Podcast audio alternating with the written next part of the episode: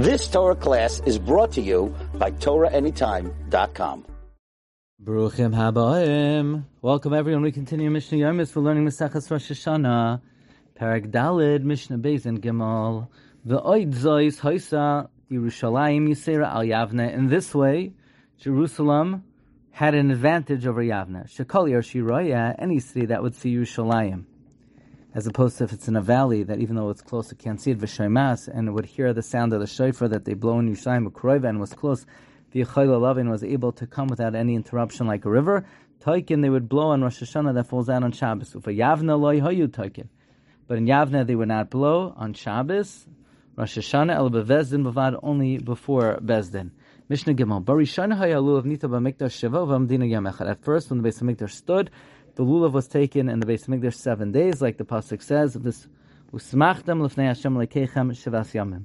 Uva Medina outside of the Beis Hamikdash, according to the Rambam, outside of Yerushalayim, Yom Echad, only on the first day of Rosh Hashanah, like it says, "Ulakachtem lechem b'yom Arishain."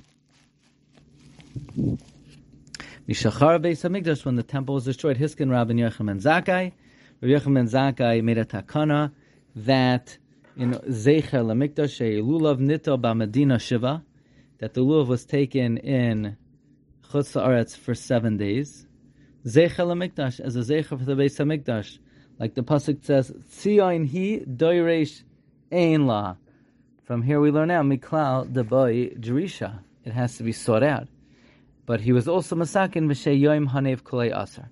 Yechamen Zakai also was masakin. Then the 16th day of Nisan was entirely usher to eat from the new tvuah. Why is that? Because technically you're not to eat from the new tvuah before the bringing of the omer. When the Beis Hamikdash stood, once the omer was brought, you were allowed to eat immediately. But that implies after after the Beis Hamikdash, technically speaking, you could eat from the beginning of the day.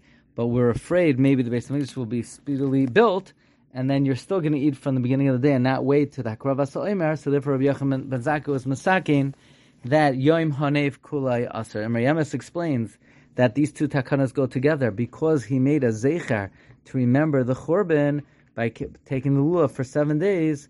The way he rectified that is he enacted the entire day of the waving of the 16th of Nisan as Asar because of Mehera Yibana Beis Hamikdash. Speedily, the Beis Hamikdash would be rebuilt May we be zoicha to see it b'mher v'yameinu. You've just experienced another Torah class brought to you by TorahAnytime.com.